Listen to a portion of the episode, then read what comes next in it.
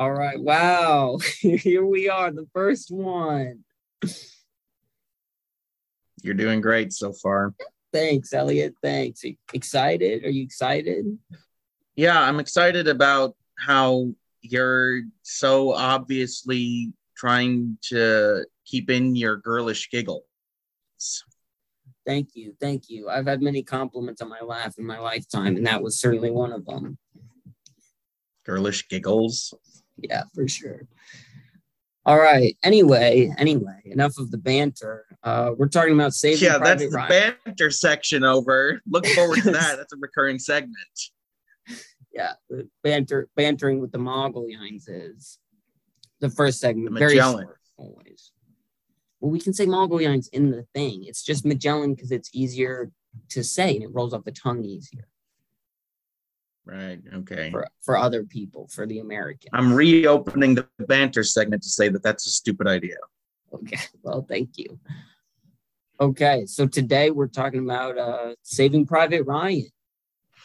Classic. A classic for sure. For sure. I think you've got a bajillion tabs open with information. Do you want to give a brief rundown for anyone who hasn't seen the movie or isn't fully familiar with the film? So Saving Private Ryan is a 1998 American epic war film directed by Steven Spielberg and written by Robert Rodat. It's set during the Normandy invasion in World War II and follows a squadron of American soldiers from Charlie Company looking for the, third or fourth brother of a clan of brothers, all of the rest of whom have died. And the chief of staff, the U.S. chief of staff, has assigned them to find this last brother so that the family is not completely obliterated. Stars Tom Hanks, Matt Damon, Vin Diesel. I mean, come on, star power. Those are the big names. The 90s, and there's also... Sure.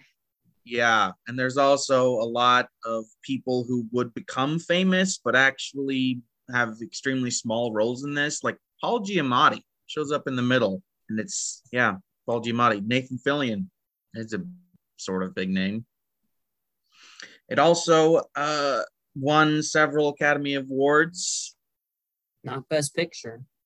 Not Best Picture, famously. Nominated for 11 Academy Awards, including Best Picture, Best Actor, Best Original Screenplay. It won 5, including Best Cinematography, Best Sound Effects Editing, Best Film Editing, and Best Director for Spielberg, which was his second win. Cool. So that's sort of the overview. Wow. Great job, Elliot. Good. Yeah. You really do have a lot of information over there. Yeah, I don't worry. Pretty soon I'll get into the type of lenses that they used and the camera, the shutter technique that they used. It was they used a 90-degree shutter instead of a 180-degree shutter to give the film its distinctive sort of staccato effect. Is that true? Is that a real fact? That is a real fact. Well, that's why it almost looks like just on the very edge of looking stuttery, you know? Wow. Well, that's a heck of a thing. That's going to really attract all of the cinematographers listening to our podcast, that they can learn from whoever did it on Saving Private Ryan. Yeah, I need to be careful. Otherwise, I'll set a standard that I'll be unable to live up to. Because at this point, all I can relay is what a 5-second Google search can find. So, if we're talking about Harakiri and the Wikipedia guys have failed to update the page with relevant cinematography information, we're just going to be plumb out of luck. Well, I can't believe that they would fail to update the Wikipedia page for such a timeless classic as Harakiri, a movie I'm sure everyone on Earth is familiar with. The cinematographer was done by Janusz Kaminski, who's a Polish guy. All right, well, let's dive in. Let's start with you, Or, well, let's actually start with me, because you've been talking forever. Okay. So I'll be honest. This is the second time I've seen it. I watched it once 2 or 3 years ago, and then I watched it this weekend for this. And I did not like it as much as I did the first time, if I'm being honest. I still think it's fantastic, and it's one of Spielberg's better movies. But I think thematically, I had some issues with it this time, as opposed to last time. What do you mean? I think the movie, in a sense, wants to have its cake and eat it too. That it wants to have sections that feel very anti-war or like anti-the American soldier and such as the people who shoot the surrendering Chechen soldier, and other times when they want to kill, the people that they've captured. But then at the same time, it ends with a fade from a graveyard into an American flag, and it which is, just obscenely patriotic. So it feels like the movie kind of wants to critique them at the same time as it's praising them somewhat. All right. Well, it's funny you should say that, because actually a lot of that plays into the research that I did in terms of the interviews with Spielberg and the negative reviews. So it's actually pretty hard to find negative reviews of this movie. I did find one on the Premier Forum for Cinematic Criticism, DeviantArt. The person even said, they referred to it as an essay. They wrote an essay about why Saving Private Ryan is overrated.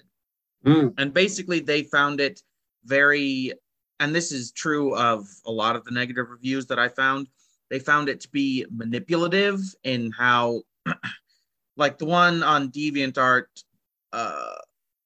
specifically called out a moment in the D-Day invasion when some guy has been blown literally in half and he's calling out for his mother.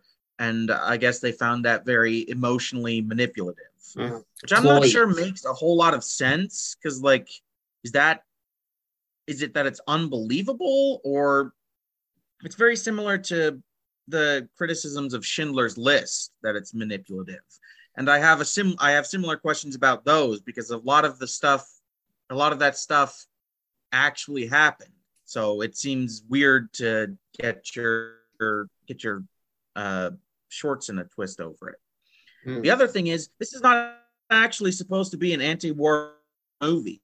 This interview between Roger Ebert and Steven Spielberg that he did before the movie came out, and he says that. He does want it to be a realistic war movie, and he doesn't want to glamorize it, but he wants to. His intention is to honor the people who fought and died in the war, and render what he calls his father's war, because Spielberg's father fought in World War II in the Burmese theater.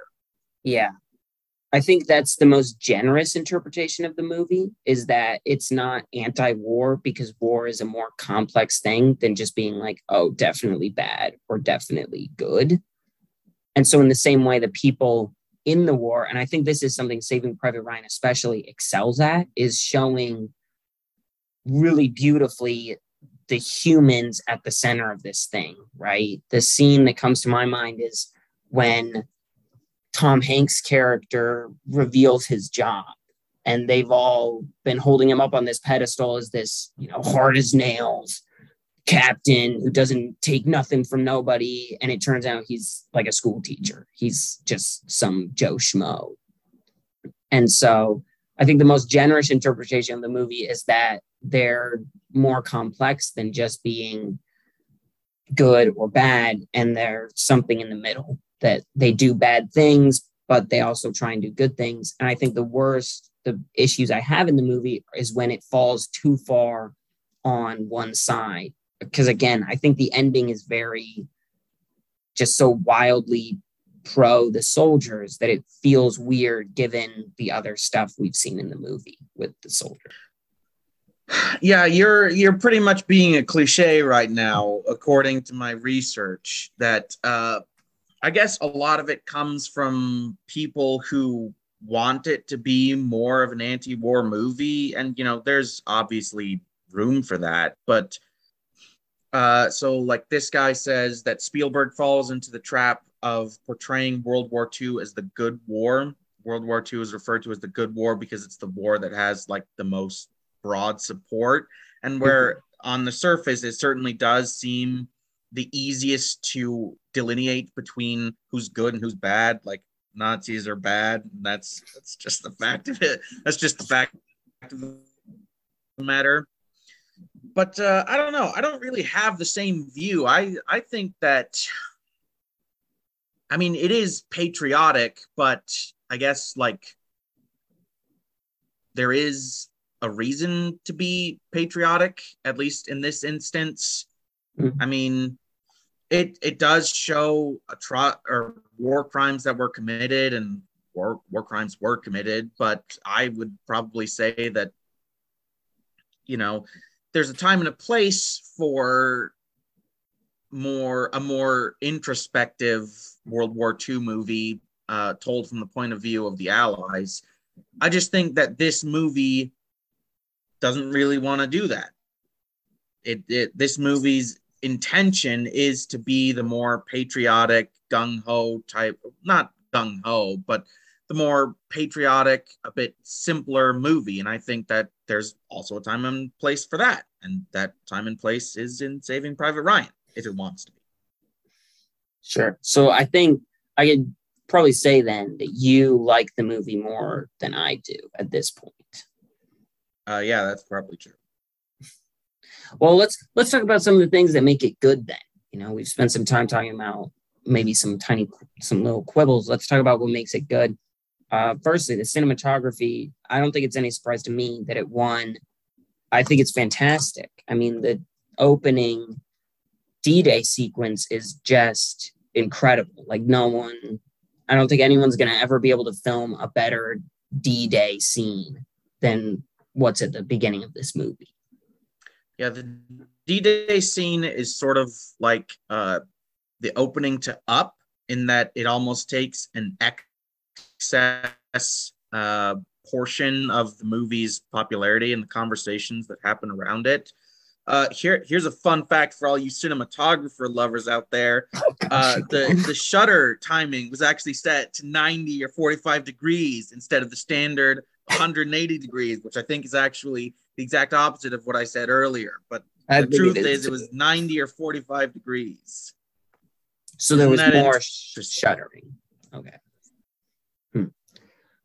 What everything comes together in the D-Day sequence, like the cinematography, the shaky cam. I see a lot of people critiquing shaky cam because they're like, oh, I can't see. I'm like, well, maybe you're not meant to see. Maybe that's the point of them using the shaky cam, is because that's, you know, it's evoking a feeling in the viewer that's supposed to put you in the shoes of the person who's there. So this shaky cam, it's hard to get a sense of where you are. It's hard to, you know, there's a lot of sounds coming through, and it's just very disorienting, in the same way that being in, you know, a battle would be, especially a battle like D-Day, where there's just so many things happening simultaneously.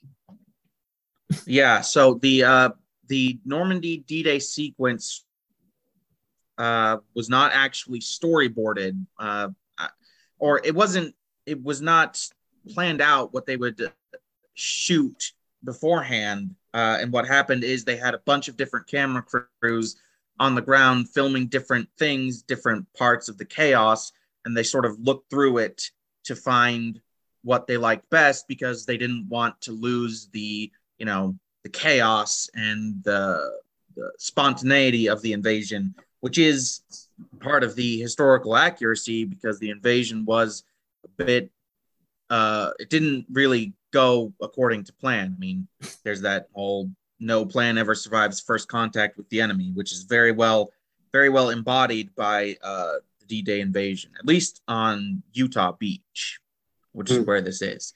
And on the subject of historical accuracy, Charlie Company was a real company, and the movie hews pretty closely to what happened to it.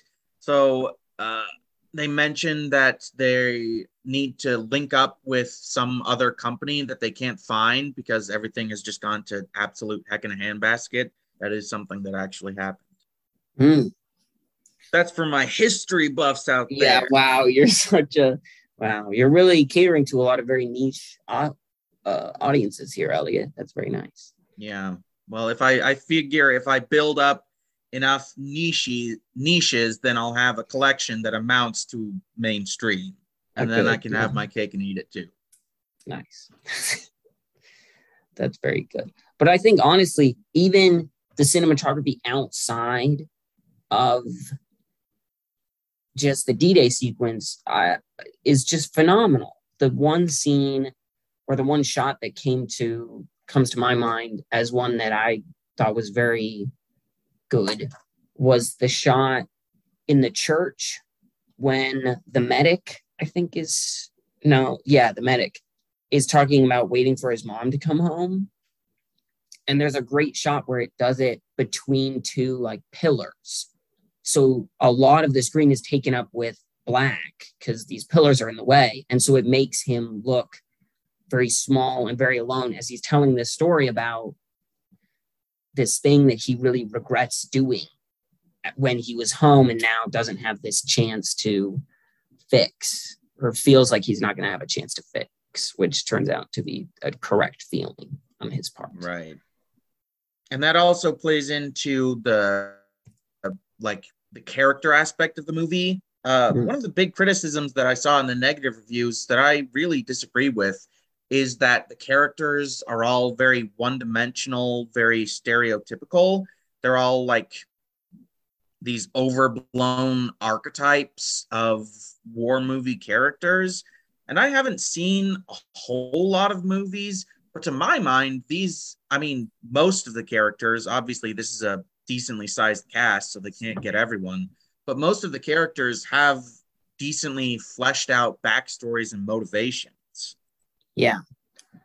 Well, and it's far better. I mean, I also haven't seen a ton of war movies, but like I've played Call of Duty World War II, and it's better than the drivel characters.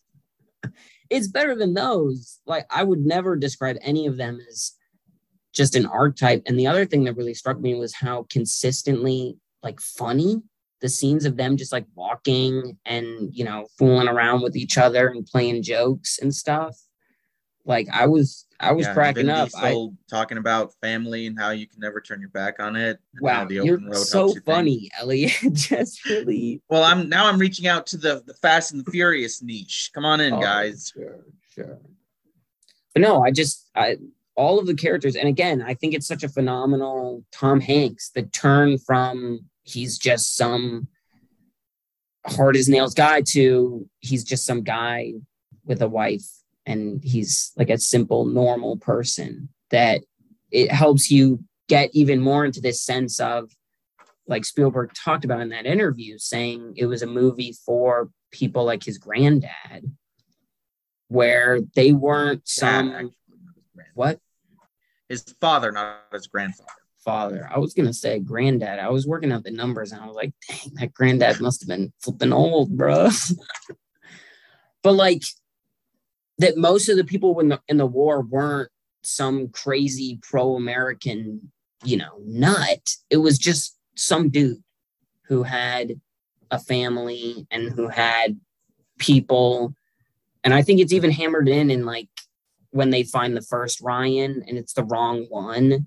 And he's talking about his, you know, little brothers and stuff. And the scene in the church where everyone's kind of talking about their mom and stuff. It just does a fantastic job of grounding them in a way that I don't think a lot of other war movies do.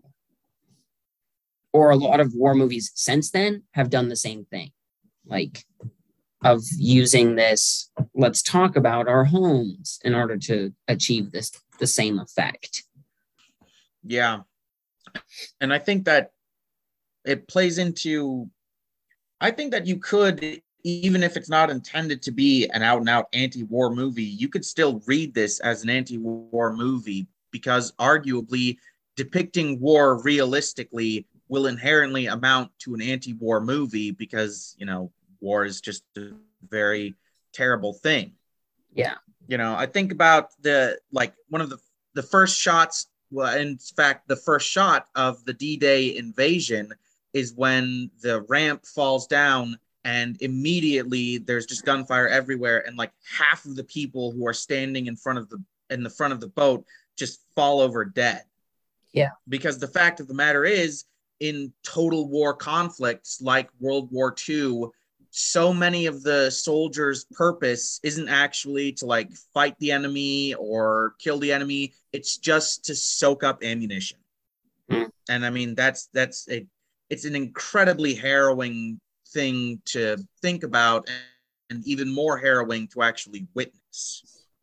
Yeah. Also, can we talk? I feel like Miller's last thing that he says to Ryan when he says "earn it," kind of a jerk move, I think. I mean, Ryan's already going to feel kind of crummy knowing all these people died to save him. You don't have to explicitly say, I'm expecting you to like do something with this.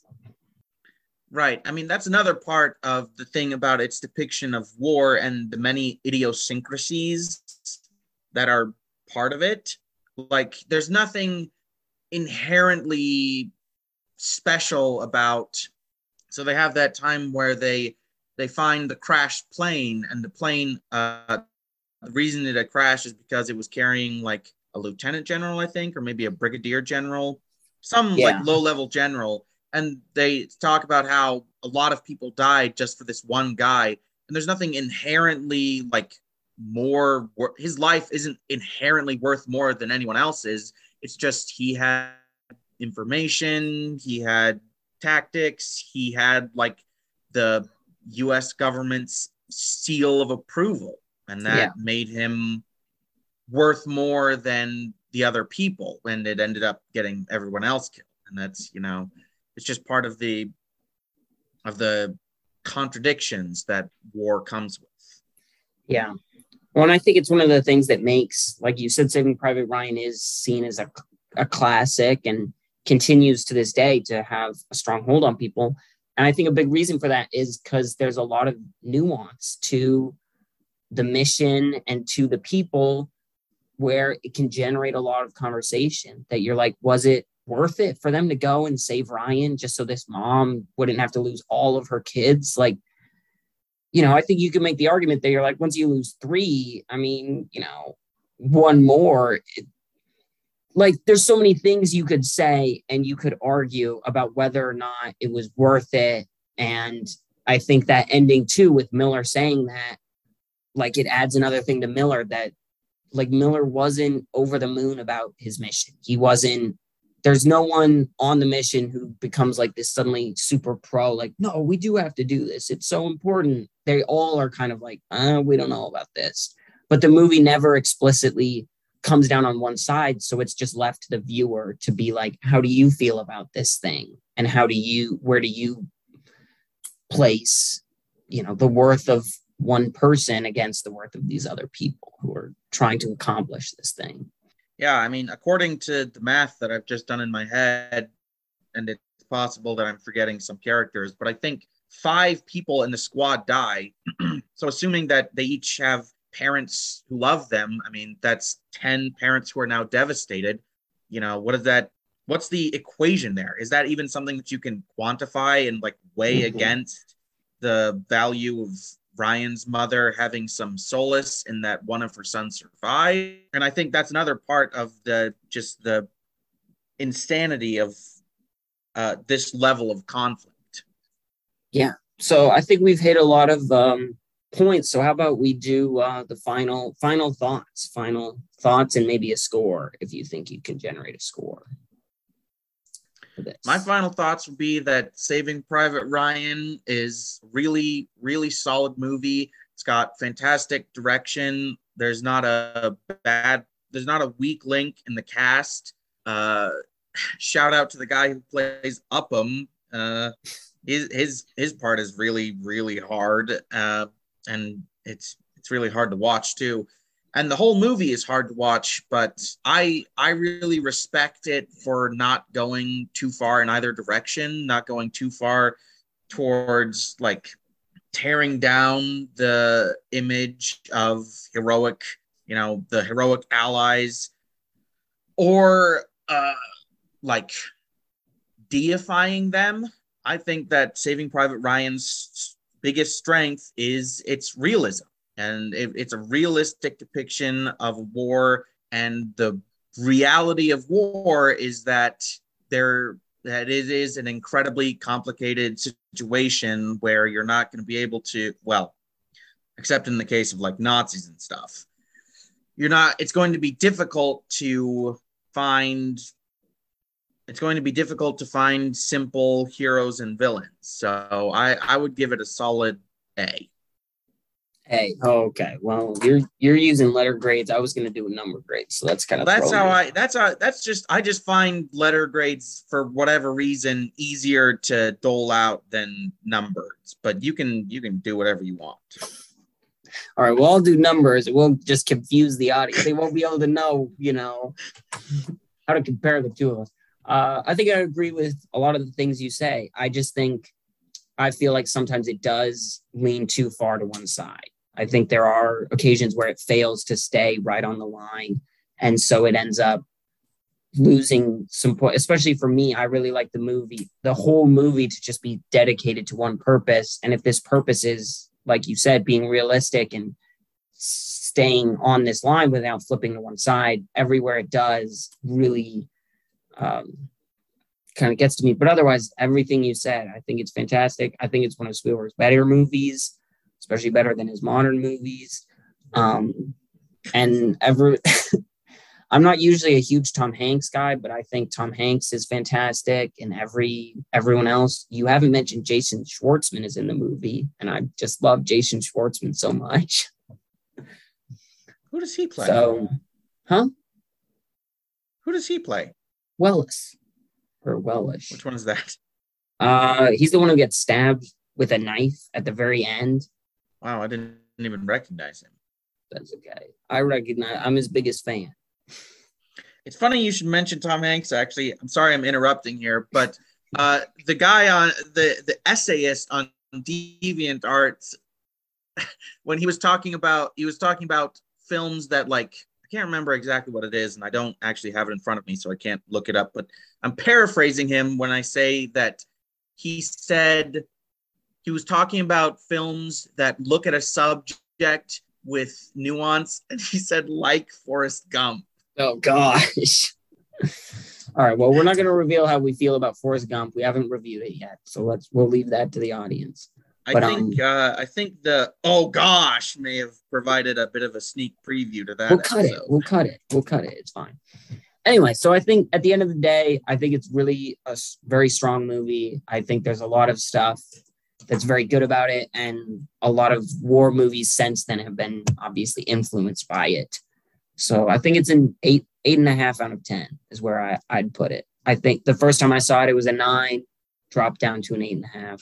Still great movie. Before we get to recommendations, I was just wondering, where would you put this roughly in a ranking of Spielberg movies, do you think? Because I know you're a big fan of a lot of the stuff he did in the 90s. So where do you think this stacks up with like Jurassic Park or Schindler's List? Oh, well, I think that Jurassic Park and Schindler's List are both. So when people ask me like what I think is the best movie, like the highest quality movie ever, I typically answer Schindler's List. So obviously Schindler's List is at the top of my list for him, but then I would say it's like Jurassic Park, because I love Jurassic Park, Indiana Jones, the two good ones, Last Crusade and Raiders of the Lost Ark. And then I would probably put Saving Private Ryan in there, not because of any defect on Saving Private Ryan's part, but just because those movies are all fantastic. I mean, it is true that Spielberg has sort of, let's say, slipped a little bit these days, but I think it's easy to forget that he once was rightly considered like one of the greatest living directors, one of the greatest directors, just period. Yeah. That's interesting. I think I'll probably put it in the same place. I might put Jurassic Park lower because I don't really love Jurassic Park as much as you do. but I think it'd probably end up in a similar place. All right, so now we're going to have another section for everyone who loved bantering so much. We've got recommendations. So we're each going to recommend one movie that's in a similar vibe, a war movie, or depending on how we feel, we might end up recommending just a random movie. But I think we're both going to recommend a war movie today, right? Sure, I can do that. All right, well, I'll go first. The war movie I had in mind was Paths of Glory, a Stanley Kubrick movie from the early, probably 50s, I'd say. It's a World War II? Yeah, it's World War I. I just think it's a really fantastic war movie, a lot like Saving Private Ryan. I think it shows sort of the humanity and the people, but because it's Kubrick, it's a much more cynical view of the soldiers. And I don't see it talked about a ton just because what Kubrick would go on to do was so fantastic. But I think Paths of Glory, if you have the chance, is worth a watch if you liked this. Now you go, Elliot.